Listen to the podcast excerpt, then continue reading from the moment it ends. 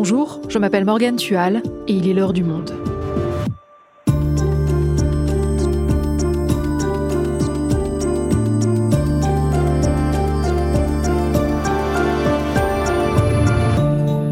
Aujourd'hui, on s'intéresse à une matière première stratégique. Et non, ce n'est pas le gaz ni le pétrole, il s'agit en fait du sable. Le sable est tout simplement la ressource naturelle la plus consommée dans le monde après l'eau. Il se retrouve partout, souvent sans qu'on s'en doute. Le problème, c'est que notre appétit pour le sable entraîne dans son sillage corruption, violence et désastres écologiques. Simon Roger est le chef du service Planète au monde. Il a chapeauté une série de six grands reportages sur l'exploitation du sable aux quatre coins du monde, avec le photographe Mathias Depardon à l'initiative de ce projet et qui s'est déplacé dans six pays. Il nous raconte les dessous méconnus de l'exploitation du sable. Sable, une exploitation titanesque hors de contrôle, un épisode d'Adèle Ponticelli, réalisation Amandine Robillard.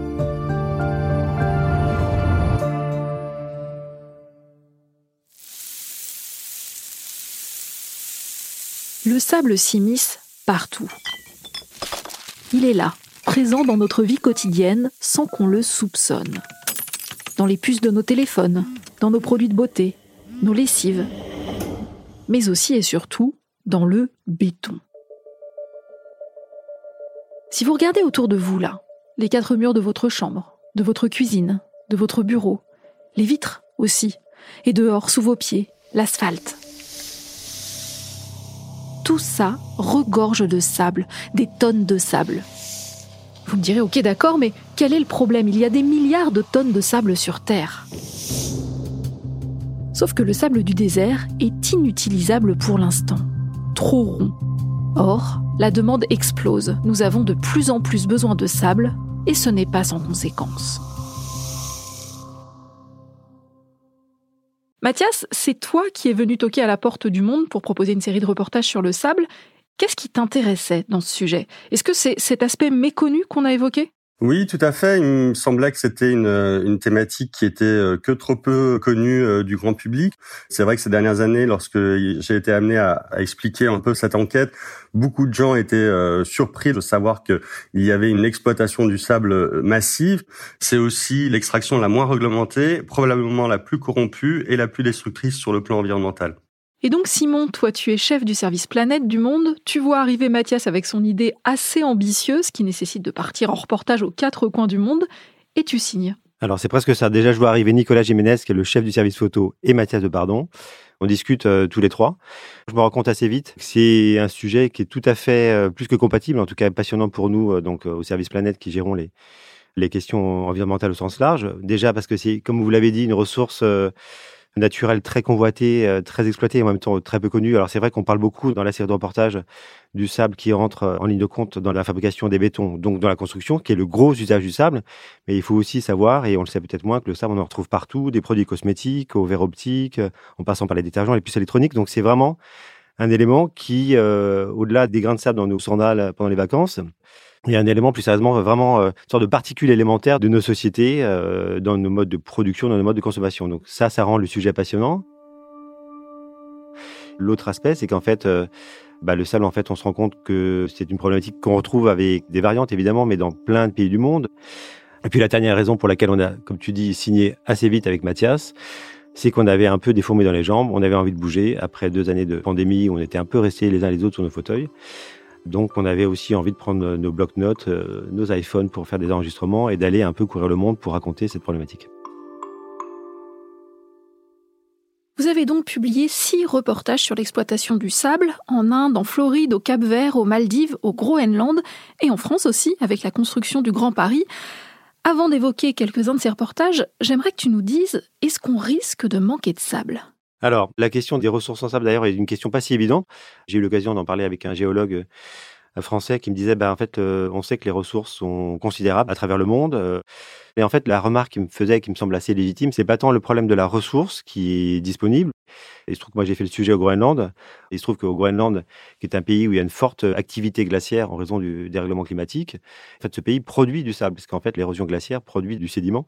Donc c'est pas tant la question de la quantité de, cette ressource que de son usage effréné ou non, et aussi de son accessibilité. C'est-à-dire que si euh, on est dans des lieux qui sont accessibles, où il n'y a pas d'urbanisation tout autour, en tout cas on peut gérer un peu l'accès à la ressource de manière un peu raisonnée, ça peut fonctionner. Si en revanche, on est dans des lieux compliqués d'accès ou avec des populations environnantes ou des, espaces naturels très préservés autour, là, du coup, l'exploitation du sable devient très très vite problématique. Donc si je comprends bien, on ne risque pas d'être confronté à une pénurie de sable au niveau mondial. Le problème, c'est la façon dont on l'exploite. Ça correspond à quoi concrètement notre consommation de sable aujourd'hui? Alors pour vous donner un, exemple, euh, on, peut imaginer, donc ça c'est un exemple qu'avait donné euh, un expert, euh, Pascal Pedouzi, dans un papier qu'on avait fait il y a quelques semaines, puisqu'en fait l'ONU s'intéresse aussi à cette thématique-là et fait régulièrement, depuis 2014, des rapports sur le sable, ce qui montre bien d'ailleurs que c'est une préoccupation maintenant planétaire. Et donc il faut imaginer un mur de sable de 27 mètres de haut et de 27 mètres de large qui ferait le tour de la Terre. Ou encore, on peut vous donner un autre exemple, c'est 18 kilos par personne et par jour, sachant que nos besoins en sable sont très différents suivant les pays dans lesquels on se trouve. Et la demande ne cesse d'augmenter. La demande augmente. Euh, par exemple, la revue New Scientist a fait ce travail-là, euh, là aussi, il y a quelques mois, considérant que la demande risquait d'augmenter de 45% dans les 40 prochaines années. Donc on est à peu près aujourd'hui autour de un peu plus de 3 milliards de tonnes par an de sable qui est donc euh, consommé. Et on pourrait arriver sur un rythme de 4,6 millions milliards pardon d'ici 2060 donc de façon assez logiquement puisqu'on a notamment des continents l'Asie et l'Afrique euh, particulièrement qui sont dans des phases de développement et d'urbanisation j'ai envie de dire euh, parfois à marche forcée. Dans ces contextes-là on a besoin bah, le, le, secteur du bâtiment est en plein boom et du coup on a besoin de sable pour assurer ces constructions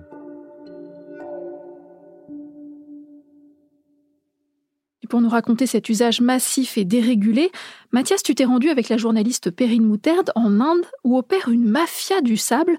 C'est quoi cette mafia? Alors en effet, avec Perrine, nous nous sommes rendus euh, dans l'état euh, rural du Bihar, qui est donc un, état qui est situé dans le nord-est de l'Inde. C'est l'état le, plus pauvre et, le plus densément peuplé.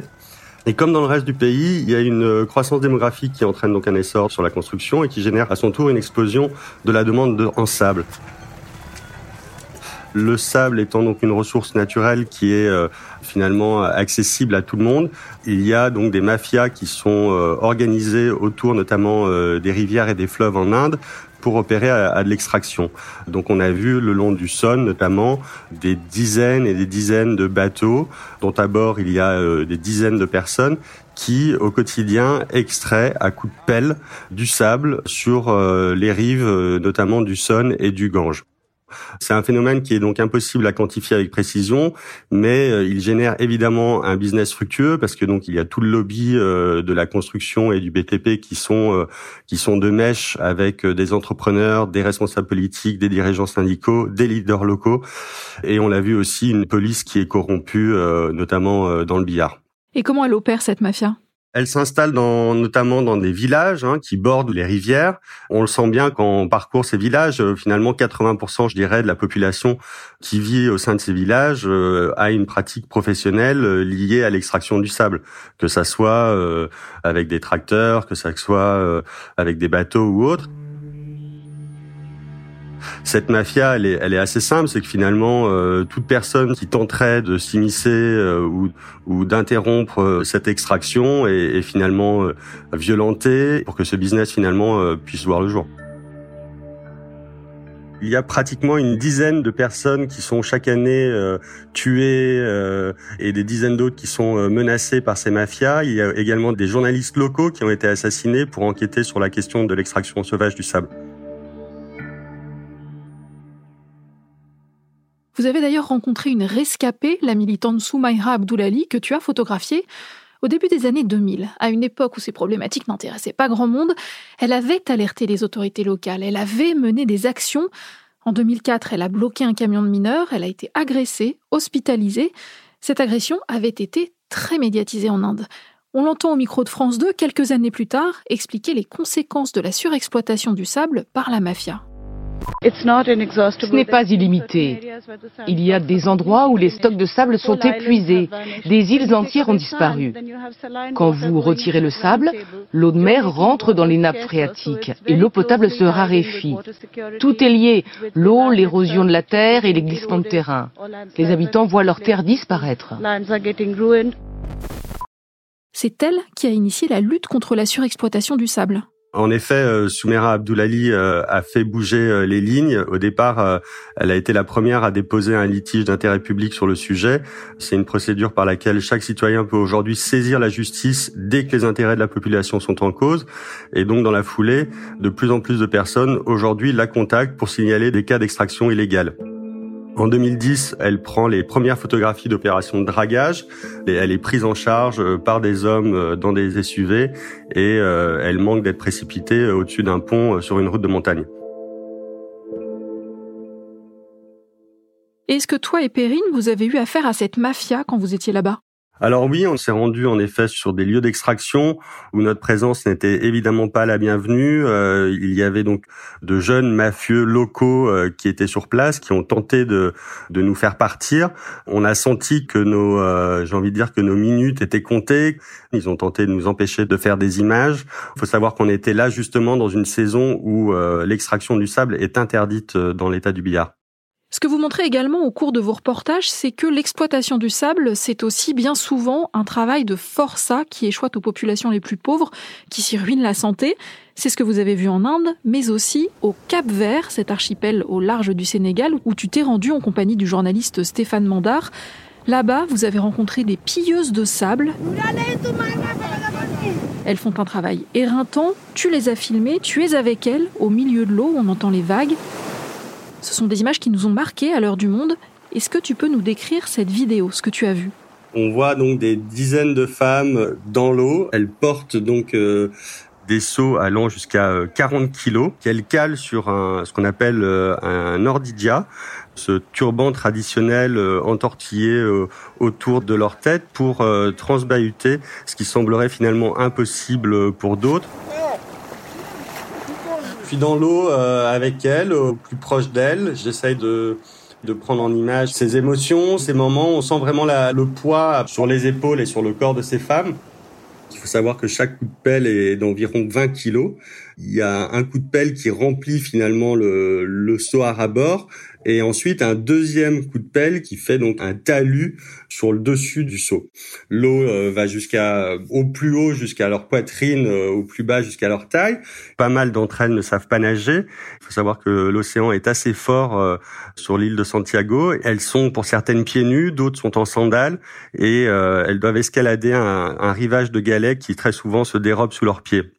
Et on apprend en lisant votre reportage que ce sont souvent des femmes seules, avec des enfants à charge, des mères dont le compagnon a fait psst, pour reprendre l'expression d'une de celles que vous avez rencontrées. Pour elles, c'est donc leur métier, leur moyen de survie, certes illégal, mais toléré par les autorités. Vous nous apprenez aussi que ce sable, qui est de mauvaise qualité, sert ensuite à nourrir un marché noir local du BTP. Et d'un point de vue environnemental, quelles sont les conséquences de ces pillages? Les conséquences de ce pillage euh, et de cette extraction, c'est la destruction de la plage et du littoral. C'est aussi, euh, ça bouleverse aussi la pratique euh, de certains pêcheurs qui sont aujourd'hui obligés de partir en mer plus loin pour pêcher, mais aussi les cultures, car il y a une salinisation des terres qui, on l'a vu, endommage fortement les plantations de bananes. Les terres sont devenues beaucoup trop salées et le sable qui initialement faisait office de filtre n'est plus là pour faire son travail et donc les plantations se raréfie de plus en plus. Simon, quand on entend Mathias raconter ses reportages en Inde et au Cap-Vert, on a l'impression que le sable, c'est avant tout une ressource locale. Oui, on le voit d'ailleurs à travers les, les reportages, c'est que l'usage de ce sable est un usage essentiellement local. On a besoin de ça pour la construction, donc on va le puiser ou euh, dans les lits des rivières, euh, donc près des littoraux. Il y a des bassins sédimentaires où on peut aussi euh, récupérer du sable. Au Groenland, il y a un usage là aussi local, maîtrisé et local. Mais la question qui se pose là-bas, c'est celle de savoir si on peut aussi faire du sable euh, une ressource à l'exportation.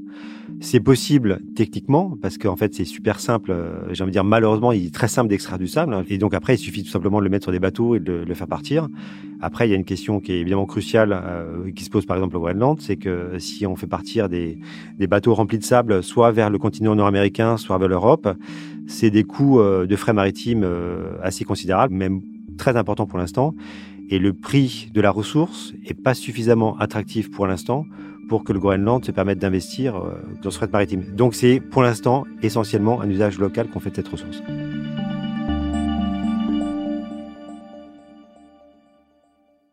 J'aimerais qu'on explore maintenant quelques pistes de solutions, car il y en a dans vos reportages. Est-ce qu'il existe des alternatives au sable dans la construction, dans la fabrication du béton? Alors déjà, j'avais dire qu'une première alternative, peut-être la plus importante, euh, c'est de se résoudre à moins consommer de sable.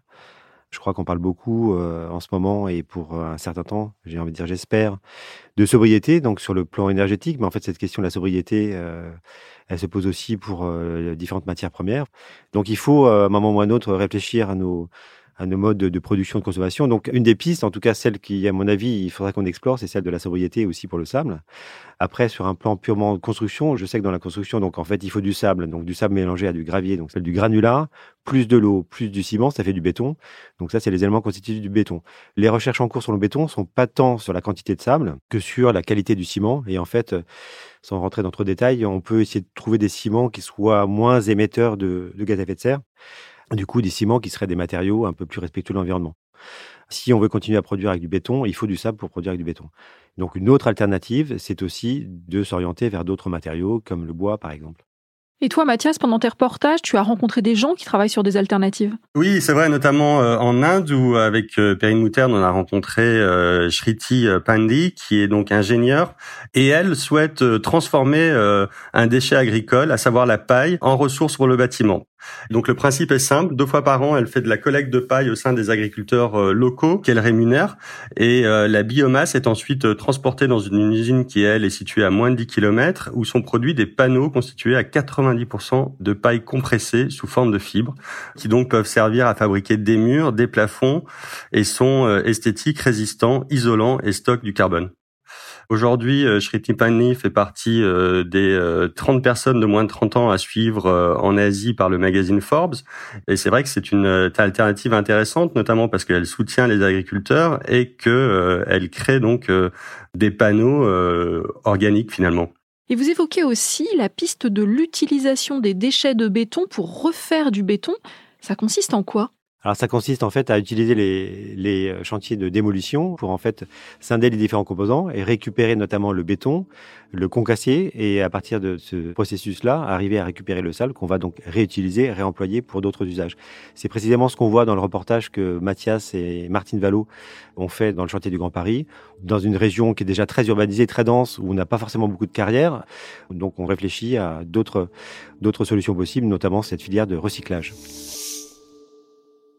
Pour finir, j'ai envie de vous demander à tous les deux quelle image, quel souvenir en particulier vous reste de ces reportages? Alors moi, comme j'étais avec Mathias au Groenland, j'ai une image du, sud de, l'île, de la région de Narsak. C'est là où est partie un peu une sorte de prise de conscience euh, des questions environnementales par la population groenlandaise. Donc c'est un lieu qui, qui est très important sur un plan symbolique. Et puis euh, aussi et surtout, euh, c'est une région qui est extrêmement belle avec avec ces fameux fjords, euh, la dentelle des fjords, cette mer, ce bleu si profond, euh, ces icebergs qui se baladent un petit peu sur l'eau. Euh, donc c'est vraiment un très beau souvenir en tout cas du Groenland. Et toi Mathias? L'image en particulier qui m'est restée, c'était de, de témoigner de ces femmes au Cap Vert qui, au quotidien, extraient du sable de la mer. Je dois dire que ça a été une expérience assez forte, autant sur le plan humain que sur le plan journalistique. Merci Mathias, merci Simon. Merci Morgane. Merci.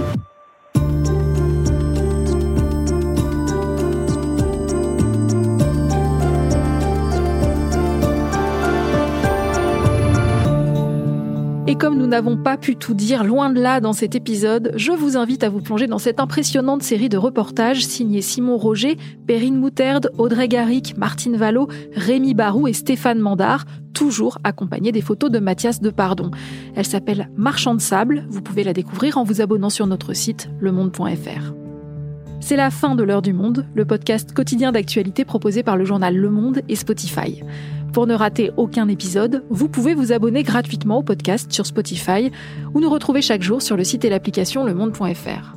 Si vous avez des remarques, des suggestions ou des critiques, n'hésitez pas à nous envoyer un email à l'heure du monde L'heure du monde est publiée tous les matins du lundi au vendredi. On se retrouve donc très vite. À bientôt.